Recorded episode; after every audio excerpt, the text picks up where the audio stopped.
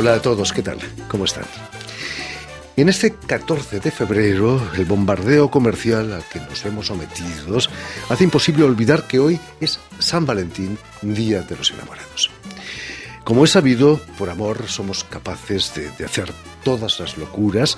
Este es precisamente el caso de nuestro invitado de hoy, el violagambista y director de orquesta cubano, Ronald Martín Alonso, quien por amor a la música, publica en el sello francés Para ti una verdadera locura, el álbum Folías Americanas.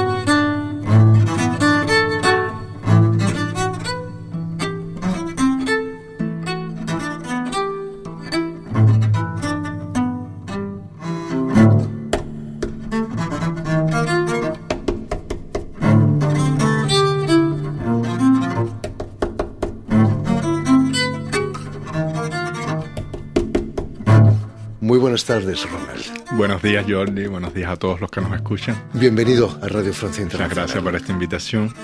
Eh, perdona por lo de verdadera locura, pero reunir en un solo disco a Marin Marais, un compositor barroco francés, y a Calixto Álvarez, compositor del siglo XX, todavía vivo, eh, es una, una, locura, ¿no? Imagino una locura eh, por amor de la música. Es una locura, pero realmente lo que es un sueño que, que se ha convertido en realidad.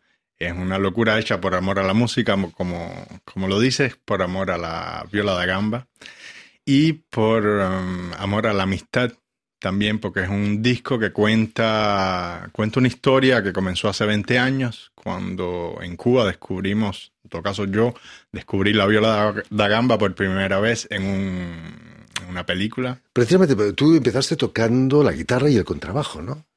Yo era guitarrista clásico y contrabajista. Yo empecé mis estudios de música a, los nueve años de edad en el Conservatorio de La Habana.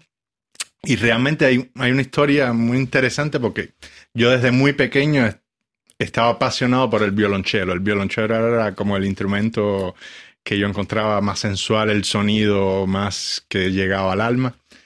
Y, y bueno, cuando me llevé, mis padres me llevaron al conservatorio a los nueve años de edad, me dijeron que era demasiado tarde para, para aprender el violonchelo. Y bueno, y a partir de ahí fue que apareció la guitarra en mi vida y empecé a, estudiar guitarra, hice todos mis estudios de guitarra clásica, pero esa, esa pequeña cosita en la cabeza de poder tocar un instrumento arco se quedó ahí y a los 15 años de edad me propusieron poder estudiar el contrabajo, que en Cuba llamaban en esa época un instrumento deficitario porque al parecer no había mucha, muchos alumnos que querían, que querían estudiar, pero bueno, para mí eh, había sido un sueño que en ese momento dije, sí, por supuesto, sí, y, para, y ahí empecé a estudiar el contrabajo clásico en La Habana, porque también la guitarra es un instrumento, en todo caso cuando uno lo estudia en conservatorio, es un instrumento muy solitario, es un instrumento donde uno pasa, pasa muchas, muchas horas eh, solo, con un repertorio muy grande para, para el instrumento, pero uno solo, y yo soñaba con tocar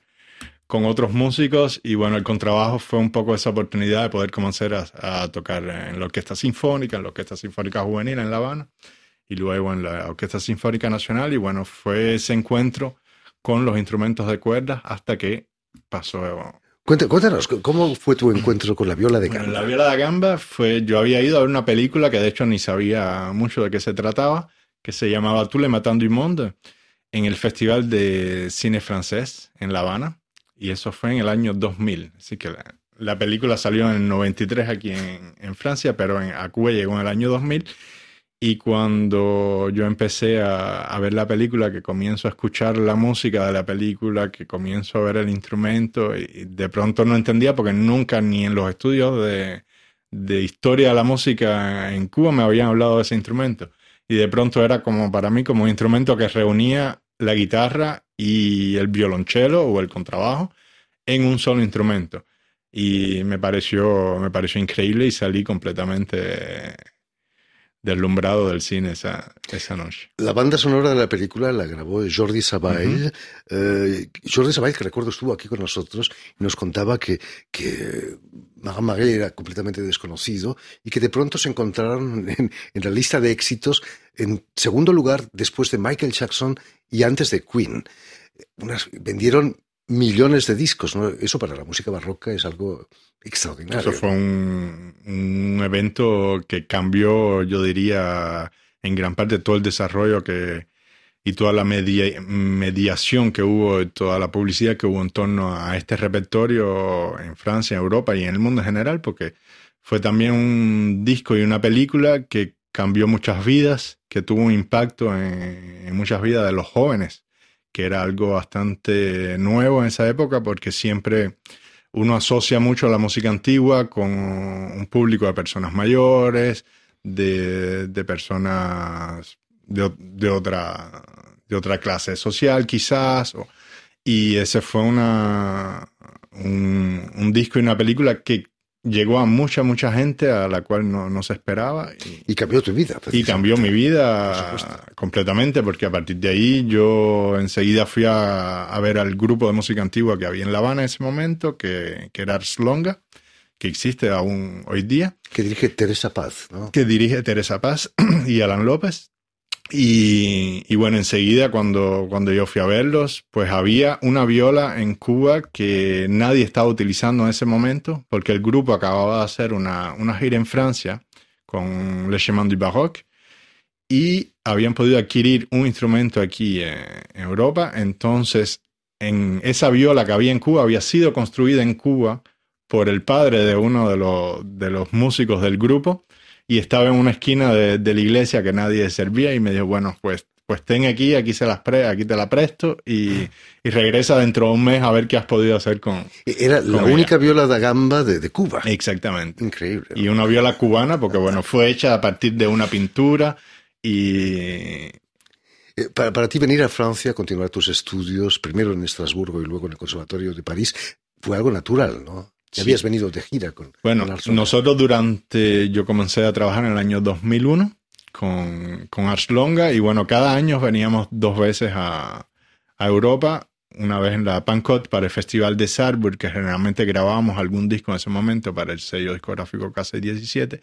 Y también en ese momento se creó el Mois Nacional du Baroque Latinoamericano, el mes nacional del barroco latinoamericano aquí en Francia, organizado por Le Chemin du Baroque que consistía en todo intercambio entre todos los grupos en América Latina que cultivaban el repertorio barroco latinoamericano. Y bueno, hacíamos todos una gira por toda Francia y muchas veces por otros lugares en Europa, en España, en Italia.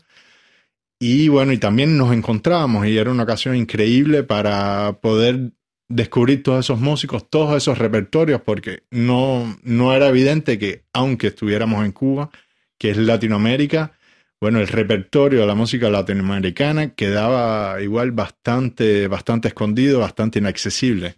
Como se pudiera decir. Es cierto que en esas giras llegaste a trabajar con Gabriel Garrido, por ejemplo, incluso con Claudio Abado. Uh -huh. ¿Cómo fue ese encuentro? Bueno, en, no, no, es nada con, barroco, Claudio Abado. Para nada, bueno, empiezo, le, le, cuento por Gabriel. Con Gabriel nos conocimos en el Festival de Salzburg, cuando fue en el 2003 que Gabriel quiso hacer un proyecto que se llama Fiesta Criolla, eh, que fue todo un programa en torno a la Virgen de Guadalupe y fue un proyecto que reunió el ensamble Lima y el ensamble Ars Longa de La, de la Habana y eso para nosotros fue un choque extraordinario, pero no hay palabras con las que yo pueda describirle todo lo que se pasó en esos momentos y, los músicos de Lima que nosotros encontramos hoy día, que, que aún hoy día mantenemos una amistad súper fuerte y algunos con los que yo trabajo, como Leonardo García Alarcón, que nos conocimos en, esa, en ese encuentro con el Lima, pues, pues se creó una amistad musical y humana y una historia humana muy, muy, muy bella que nació en, en ese encuentro.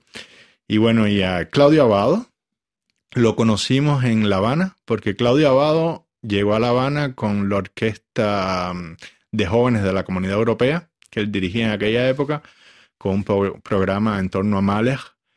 y hizo una visita al Instituto Superior de las Artes en La Habana y nos había invitado para presentarle a, Claudio Abado un poco el trabajo de Ars Longa y ahí nos escuchó y quedó fascinado por, por el trabajo que hacía Teresa Paz y bueno, nos invitó a venir a tocar, a hacer una gira en Italia, donde estuvimos por la Academia Santa Cecilia, hicimos, hicimos bastantes conciertos con un repertorio italiano se invitó a un grupo cubano a venir a Italia a hacer madrigales de Marencio y de Gesualdo.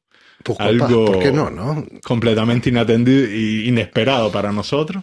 Pero bueno, fue una experiencia muy, muy linda porque igual cuando estuvimos en, en Italia, durante varios días él estuvo junto a nosotros trabajando el repertorio. Y bueno, conocer a Claudia Abado, esa faceta que tenía, que nos que nosotros no, no sabíamos, pensábamos que era solo Males o... Por supuesto. Pues era músico y hace 10 años. Y era un músico muy, muy completo, un músico extraordinario. 10 años desde, su desaparición. Después de esas aventuras tocando en tantos grupos, eh, en el 2014 vas a fundar eh, tu propio ensemble, el ensemble Vedado, compuesto esencialmente por músicos cubanos, ¿no? Es una manera de trabajar en casa casi. Es una manera de trabajar en casa, es decir, mi, el grupo Vedado, según el repertorio que, defendemos, yo trato de asociarme a diferentes músicos con lo que ya he conocido durante mi, recorrido musical. Y porque, bueno, hacemos música cubana, hacemos música latinoamericana, pero también hacemos, desarrollamos el repertorio contemporáneo para los instrumentos barrocos y la música francesa que es uno, ya que yo he estudiado aquí en Francia, también es uno de los, de los repertorios con los cuales idiomáticamente yo me siento más identificado y más eh, fácil para expresar las emociones. Eh, volviendo al disco que publicas a primeros de marzo, Folías Americanas, no es tu primera locura. ¿eh? Tu primer disco se llamaba Le Locuras, locuras humanas, ¿no? Eh, con piezas de, de Maran Maré. Exactamente. El primer disco fue solamente Maran Maré. Y es un disco que yo quise como contar mi primera historia, mi encuentro con la viola. Es un disco donde se encuentran un poco las piezas más conocidas y más bellas compuestas por, por, por Maramaré, muchas de las piezas que aparecieron en ese disco Tú le matando el mundo, en esa película. Y en parte porque, bueno, en, Cuba las partituras de Maramaré no existían en ese momento. Y yo me acuerdo la primera pieza que, que, fui a tocar, la encontré en un disco que tenía de Jordi Sabal, donde, en la parte atrás de la carátula estaba impresa Le Voix Humaines, que es una de las piezas más increíbles compuestas por, por Maramaré. Y yo intenté tocar por primera vez, la primera pieza que intenté tocar con la viola aquella que me, que me prestaron en Cuba fue esta pieza de Marán Maré. Y bueno, en ese disco yo cuento un poco esta historia y este. Emotiva, este ¿no? Leer la partitura original manuscrita, aunque sea en fotocopia, ¿no? Ah, sí, sí, sí. Es. De hecho, uno tiene la impresión, uno como músico, como que la música va a sonar diferente cuando tiene delante eh, un manuscrito o, la escritura de la época.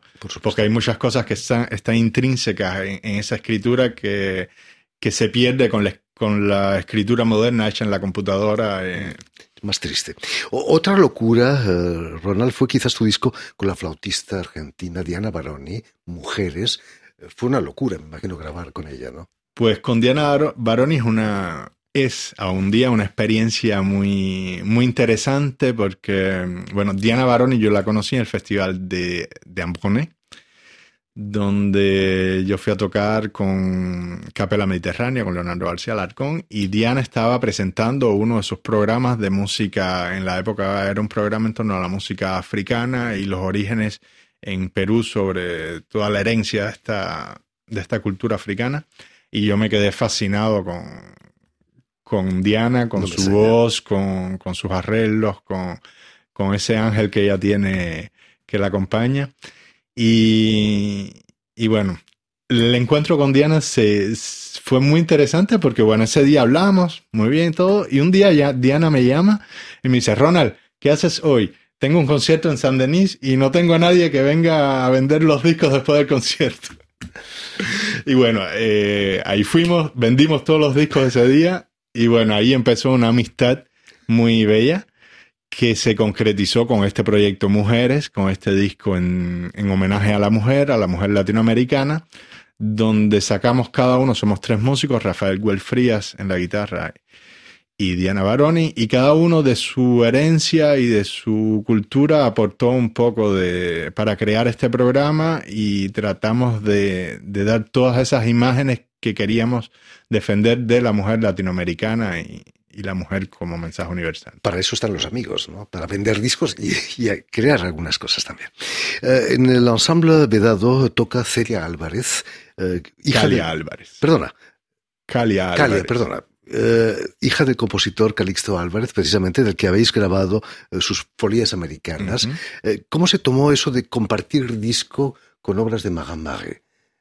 Bueno, esta, esta historia comenzó porque en el 2019 la Embajada de Francia me invita a La Habana. Por primera vez yo regreso a hacer un concierto con mi grupo y dije, bueno, esta, esta ocasión no puede, no puede pasar así y yo decidí de invitar también a Lixania y Cali Álvarez, que éramos nosotros tres, los tres primeros violistas que comenzamos en Cuba hace 20 años, la viola da gamba, y yo aproveché esta oportunidad para reunirnos por primera vez desde que nos habíamos separado y que habíamos quedado, estado en Europa. Y bueno, ahí éramos tres, entonces creamos un programa para la suite de tres violas de Maran Maré, que de hecho son piezas increíbles y que son muy, poca, muy poco tocadas, ya porque igual se necesitan tres violistas de muy alto nivel reunidos para, para poder hacerlas. Y yo había tocado ya las folías americanas, porque las folías americanas es una obra que al inicio está escrita para viola da gamba y clavecín, para una sola viola y clavecín, que, que Calisto la escribió en homenaje a su hija Calia Álvarez. Y yo le dije, Calia, por favor, porque con tu padre no hace un arreglo de estas folías que son geniales para este instrumentario que tenemos ahora, que somos tres violas de gamba, clavecín y, guitarra, que sería genial. Y pues Calisto estaba, estuvo encantado con la idea y nos hizo este arreglo que le presentamos en el disco para la misma instrumentación que la suite a tres violas de Maran Maré. Y bueno, hicimos ese concierto por primera vez en La Habana en el 2019. Y después de esto me dije, no, esto no puede quedarse así, tenemos que grabarlo y tenemos que poder compartir esta, esta música con el público más amplio posible. Seguro que va a tener un éxito increíble. Además, en las folías, el tango, mambo. Exacto, es todo un recorrido por toda la música latinoamericana y americana en general, porque hay hasta géneros del rhythm and blues, el blues, que vienen de América del Norte y es, y es realmente todo un caleidoscopio, como yo cuento en el libreto del disco, de, de nuestra cultura, de nuestra herencia, de, de lo que queremos aportar con nuestra música.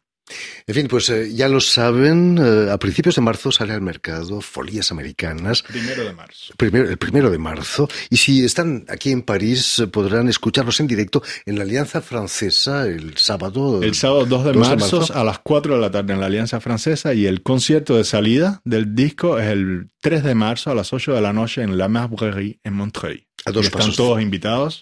A dos pasos de París para los que estén aquí en París. Muchísimas gracias, Ronald. Gracias por a ti, aquí. Mucho éxito aquí en placer. Francia con el disco. Permíteme también que dé las gracias a Jérémy, a Jérémy Bouget y a Stéphane Defossé, quienes se han ocupado hoy de la realización del programa. Y saludar también a nuestros telespectadores, porque también los tenemos, que nos siguen en toda América Latina, en La Habana, estoy seguro que también, gracias a la cadena Unión Continental Latinoamérica, esa cadena de la OEA, la Organización de Estados Americanos, y una red que se llama TAL, TAL, que reúne televisoras y uh, universitarias y públicas de toda América Latina. Y a ustedes, muchísimas gracias por su atención y les damos cita para una nueva edición de El invitado de Radio Francia Internacional.